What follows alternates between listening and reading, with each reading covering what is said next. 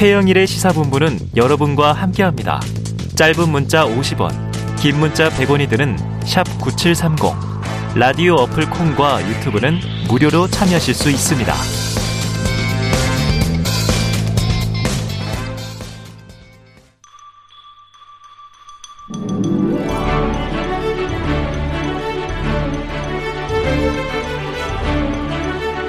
네, 매주 화요일에는요, 최평과 불사조 기자단 있습니다. 여야 출입 기자들이 나오는데, 요 기자단의 한 멤버, 최영찬 기자는 일부에서 열심히 이제 분석하고 갔어요.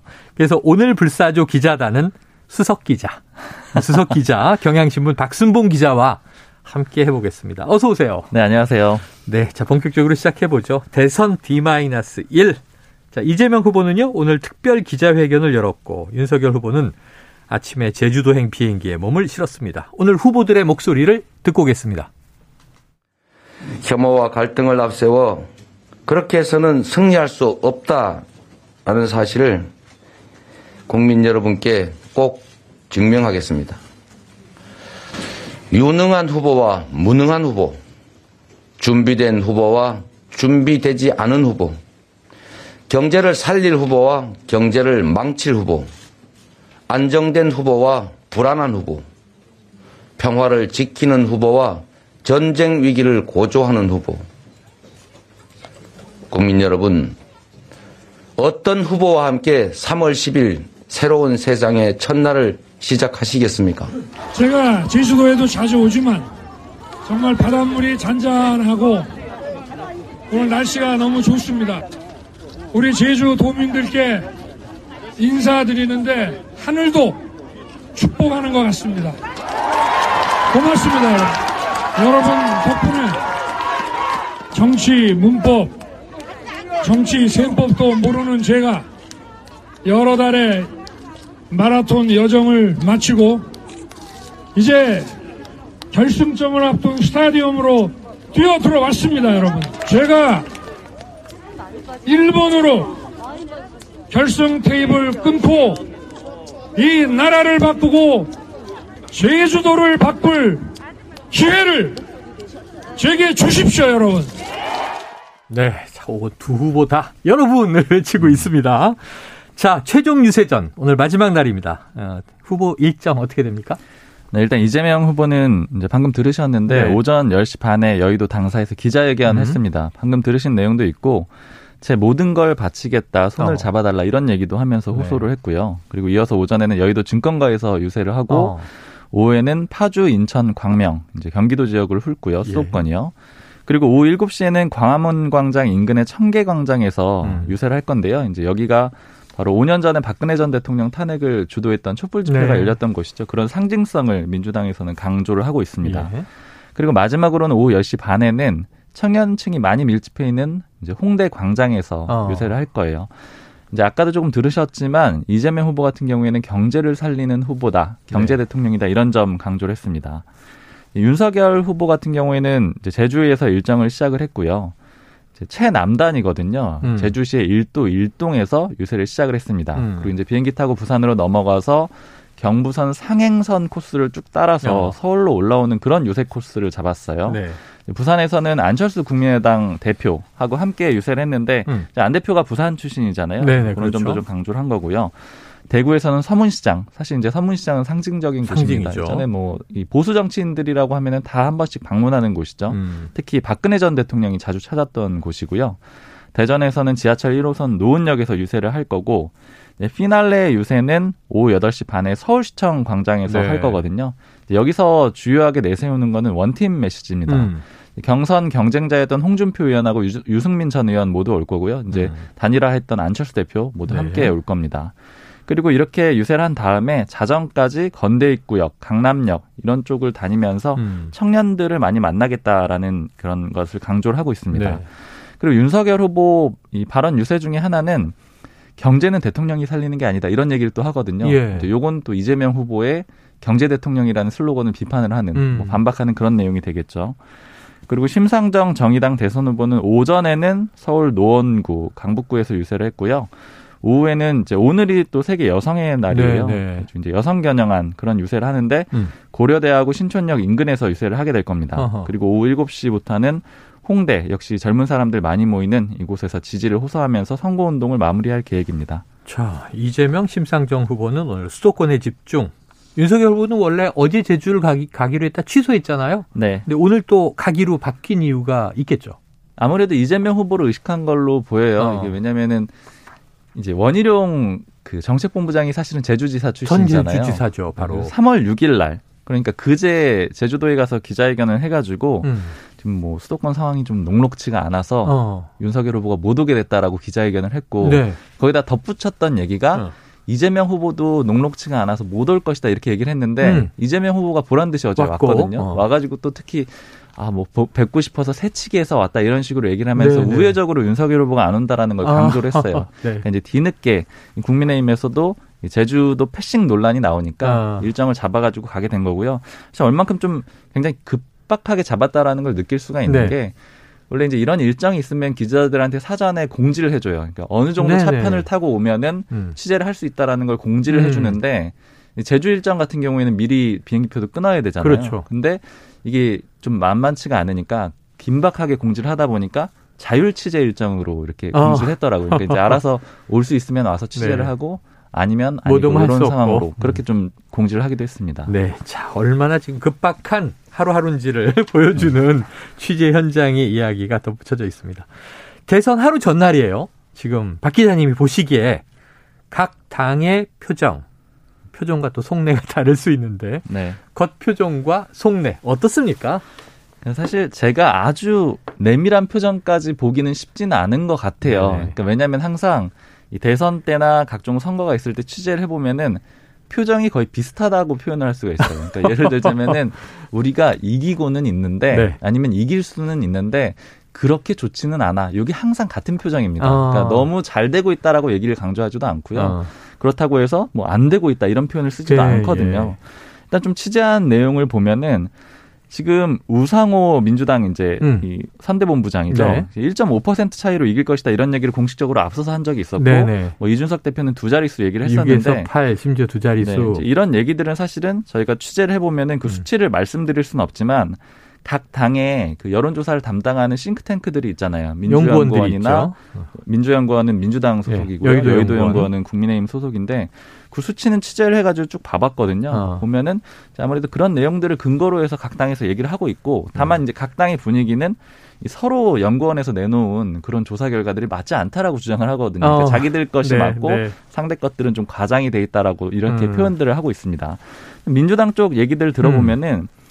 이제 이재명 후보가 상승세에 있다라고 많이들 얘기를 하는데 네. 그 주요한 근거 중에 하나를 여성 표심으로 보고 있어요. 어. 여성 표심이 막판에 긴급하게 결집이 돼가지고 자신들 쪽으로 몰려오고 음. 있다라고 얘기를 하고 특히 이제 민주당 의원 중에 한 명은 이런 얘기도 하더라고요. 이준석 대표에 대한 반감으로 인해서 어.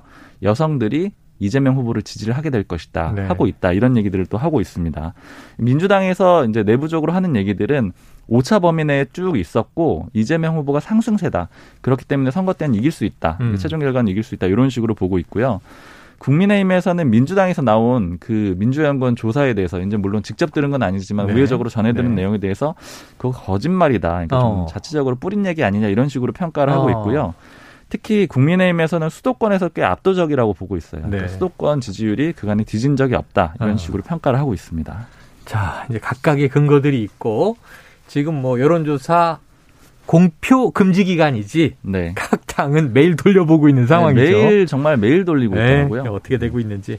근데 이제 결국은 아까 이제 최재성 수석 전 수석이 나왔습니다만 말씀하신 대로 이제 마지막 이재명 후보의 상승세 결집은 호남, 여성 뭐 이렇게 보고 있는데 음. 그래서 박빙의 열쇠에서 골든 크로스를 만들 수 있다. 네. 이긴다. 이렇게 보는 거고. 지금 이제 국민의힘은 어, 격차 있게 이긴다 보는 거. 마지막 승부처는 이제 수도권이 될 것 같아요. 네. 자, 박 기자님 투표하셨어요? 저는 고민하다가 못했습니다. 왜 왜요 왜? 금요일 토요일이었잖아요. 일단 금요일은 일이 바빠서 못했고 어, 토요일은 갈 수가 있었는데 네. 아, 누구를 뽑을지 아 아직 못 정했어요? 결정을 못 하겠더라고요. 아직도 정말 제가 중도라고 생각을 하고 있어가지고 네네네. 마지막까지 고민을 하다가 당일 해야 되겠다 이렇게 생각을 하고 있습니다. 한 표 차로 승부가 나면은 박 기자님 표네요. 그럴 수도 있겠네요. 네. 어쨌든 내일 본 투표는 하셔야 됩니다. 네. 한 표의 가치가 소중합니다. 자 사전 투표율에 대해서 양당 해석이 또 엇갈려요. 어떻게 보세요? 일단 종합적으로 제가 이제 양당 얘기 들어보고 또 국민의힘 얘기 좀 많이 들어보고 해서 판단을 내리기로는 사전 투표에서는 어쨌든 민주당 결집 현상이 좀 더 있다라고 인정을 하는 분위기가 있는 것 같아요. 어. 왜냐하면 호남 쪽에서 투표율이 굉장히 높았잖아요. 네. 그게 좀 결집 현상이 일어났다라고 보고 있고 음. 또 국민의힘에서도 취재를 해보면은 이제 그 내부 여론조사를 돌린다라고 말씀드렸잖아요. 이제 네. 거기에서 네. 상대적으로 사전 투표를 참여한 사람들만 대상으로 한 조사도 돌렸다라고 하거든요. 음. 그런 데서 보면 상대적인 조금 민주당 우위는 나타나는 그런 것으로 나타나고 있고요. 네. 일단은 이제 사전 투표율 자체만 가지고 결과를 분석하기는 어려운데 일단 민주당에서는 앵그리 보터라는 그런 표현을 쓰더라고요. 화난. 앵, 네, 앵그리 보터들이 사전 투표에 많이 참석을 참여를 한 것 같다라고 보고 있습니다. 네. 그러니까 그 이유가 안철수 국민의당 대표를 지지를 하던 사람들이 단일화로 인해서 그 표심이 어디 갈 곳을 잃었잖아요. 이제 네. 그런 분노로 인해서 오히려 역으로 화가 나서 이재명 후보를 지지했다. 이런 식으로 좀 얘기를 하고 있고요. 음. 국민의힘에서는 지난주에도 조금 설명을 드렸는데 이제 매직 넘버 80라고 할까요? 매직 넘버 80. 네. 그러니까 투표율이 최종 투표율이 80%를 근접하거나 음. 그걸 넘게 되면은 이제 윤석열 후보가 승리할 수 있다 이렇게 보고 있거든요. 투표율이 높으면 네, 그게 어떤 근거냐면 지금 사전 투표율은 그래서 높아도 된다라고 국민의힘에서 보는 건데 어. 최종 투표율이 높아야 되니까요. 네. 사전 투표율에서 설령 민주당 지지가 높다고 하더라도 어. 국민의힘에서 봤을 때 이재명 후보의 지지율은 각종 여론조사에서 40% 박스권에 갇혀 아, 있다라고 아, 보는 거예요. 즉 정권 교체 여론이 높은 상황에서 이재명 후보의 지지율이 최대 40%라고 한다면, 한다면. 80%를 넘어가게 되면은 네. 거 이제 정권 교체를 원하는 사람들이 투표에 참여했을 가능성이 높기 때문에 네. 그렇기 때문에 승리가 가능성이 높다라고 보고 있고 음. 그래서 지금 투표 장려도 많이 하고 있는 거고요. 음. 특히 아까 경부선 이 상행으로 윤석열 후보가 음. 올라왔다라고 말씀드렸잖아요. 여기가 사전 투표율이 상대적으로 낮은 지역을 음. 고르다는 음. 그런 의미도 있다 그래요. 그러니까 투표율을 높이겠다라는 게 지금 네. 최종 목표인 셈입니다. 알겠습니다. 자, 이제 누가 이겨도 향후 전국이 난항이다. 통합이 쉽지 않다. 왜냐하면 워낙 뭐 세력이 집결해서 전쟁처럼 싸우고 있으니까 말이죠. 만약 가정입니다. 이재명 후보가 이겼다. 어떤 시나리오 예상하십니까? 그러니까 이제 말씀하신 대로 누가 이겨도 어렵다라는 생각이 들었던 네. 게 이제 오늘 기사를 좀 미리 써놓는 기사들이 있거든요. 대선 당일에 어려우니까 그렇죠. 내일 결과를 네. 시나리오 A, 시나리오 B 맞습니다. 그리고 사실 이제 결과를 단정하지 않더라도 음. 누가 돼도 어려운 뭐 협치 전국 이런 식의 제목으로 미리 쓰는 기사는 기사 아니지 않아요? 소설 아니에요? 아 근데 이렇게 해놓고 당일에 이제 투표 네. 결과를 어느 정도 윤곽이 나오면 수정하는 네. 방식으로 음. 하는 거죠. 내용을 네. 키워서. 그런데 이제 이재명 후보가 당선됐을 경우에는 역시 쉽지가 않습니다. 음. 국민 윤석열 후보도 마찬가지인데 민주, 이재명 후보 같은 경우에는 이기게 되면은 현재 여대 야소 전국을 이어갈 수 있다라는 점에 있어서는 상대적으로 좀 유리한 지점이긴 해요. 네네. 그런데 이번에 민주당에서 내세웠던 게 정권 교체에 대항해서 정치 교체잖아요. 네. 그리고 그걸 위해서 내놨던 게 다당제 연합 정치 네. 그리고 여러 가지 개헌안 같은 것들이죠. 그렇죠. 음. 이런 것들을 추진 안 할 수가 없게 됩니다. 음. 이제 만약에 추진을 해야 된다라는 게 강제가 된다 그러면은 음. 이걸 반드시 지켜야 되는데 되게 어려운 것들이 많아요. 예를 들면 국무총리, 국회 추천제 네. 이런 것들은 당장 국민의힘에서 상당히 이제 권한을 요구하면서 압박을 할 수가 있거든요. 네네네. 네, 네. 통과시키기가 쉽지가 않을 어, 거고요. 그 바로 뭐 대선 때 약속하지 않았느냐 이러겠죠. 그렇죠. 그리고 또 대통령 4년 중임제를 이재명 후보가 약속을 했거든요. 네. 이건 이제 개헌을 해야 되는 내용이잖아요. 어. 개헌을 하기 위해서는 당연히 제1야당인 국민의힘의 도움이 필요한 상황이거든요. 네. 의석수가 많다고 하더라도요. 음. 근데 다만 요 4년 중임제 같은 경우에는 좀 지켜질 가능성도 만약 이재명 후보가 네 추진을 한다면 높은 게 왜냐하면 이재명 후보가 좀 손해 보는 식으로 약속을 했어요. 임기 1년 줄일 수도 있다. 임기 1년 네. 줄이고 특히 4년 중임제면 이제 8년이 되는 건데 네. 이재명 후보 본인은 중임은 안 한다라고 했거든요. 그러니까 뭐 다음, 해당이 안 되죠. 네, 그렇게 되니까 이제 소급은 안 되니까요. 이제 그렇게 되니까 국민의힘 입장에서도 뭐 받을 수 있는 내용일 걸로 어. 추정은 되는데 여하튼 개헌을 해야 되기 때문에 네. 말씀드린 대로 종합적인 협치가 필요하고요. 음. 특히 뭐 다당제 이런 것들을 해야 되기 때문에 어렵고요. 특히 86그룹 퇴진론 같은 것도 재차 나올 수가 있고요. 그러니까 네. 이런 것들 잘 못 지키게 되면은 6월 지방선거라는 바로 다음 이 심판 무대가 있기 때문에 상당히 부담이 되는 그런 상황입니다. 자, 윤석열 후보가 당선된다면 굉장히 더 어려운 상황이 될 수밖에 없는 게 이게 지금 이제 아까 그래도 이재명 후보가 좋은 게 여대야소 전국이라고 말씀드렸잖아요. 네. 의석수가 너무 적은 음. 여당이 탄생을 하기 때문에 굉장히 부담이 됩니다. 일단 네. 첫 번째 관문이 바로 총리예요. 음. 총리를 임명을 해야 되는데 이제 국회의 동의를 받아야 되잖아요. 네. 총리 같은 그렇죠, 경우에는. 그렇죠. 청문회를 반드시 통과해야 되니까. 그리고 각종 장관을 임명을 해야 되는데 음. 일단 청문회 전국부터가 굉장히 부담입니다. 네. 그러니까 그야말로 식물 대통령이 될 수 있을 정도로 아. 이 지금의 민주당의 압박을 받을 가능성이 있고요. 그래서 지금 총리 가지고는 벌써부터 아이디어가 여러 가지 나오고 있거든요. 네. 일단 첫 번째로 김부겸 현재 총리를 유임시키는 게 어떠냐 이런 아, 얘기들도 할 정도예요. 네네. 왜냐면은 새로 청문회를 해가지고 새로 임명 동의를 받다가 아. 초기에 다 끌려버릴 수가 있다라는 네네. 거죠. 이런 부담도 있고 아니면 뭐 안철수 대표를 하는 건 네네. 어떠냐. 왜냐하면 이재명 후보가 이제 그 공동정부 제안을 구성한 맞아요, 대상이니까 맞아요. 명분이 되겠지 않겠느냐 뭐 음. 뭐 이런 얘기 아니면 뭐 김병준 전 상임선대위원장은 또 노무현 정부 사람이었으니까 네. 뭐 되지 않겠냐 이런 얘기들도 나오고 있고요. 그리고 두 번째 어려운 게 지금 내각 구성을 해야 되는데 음. 안철수 대표랑 나눠야 되잖아요. 그렇죠. 약속을 했으니까요. 네. 그 문제도 일단 내부적으로 쉽지가 않을 거예요. 어. 그리고 현실적으로 윤석열 후보가 내놨던 공약 중에 광화문에 가겠다라고 했거든요. 맞습니다. 청와대가 아닌. 네. 이 문제가 이제 법으로 통과시켜야 될 것들도 너무나 많고요. 그리고 보안이나 경비 문제도 굉장히 까다롭습니다. 네. 그리고 지금 물리적으로 이게 두 달 안에 가능할 것이냐 이런 굉장히 어려운 문제도 있어요. 그래서 지금 당장 대통령이 어디 살게 되느냐 이런 고민들도 네. 있고요.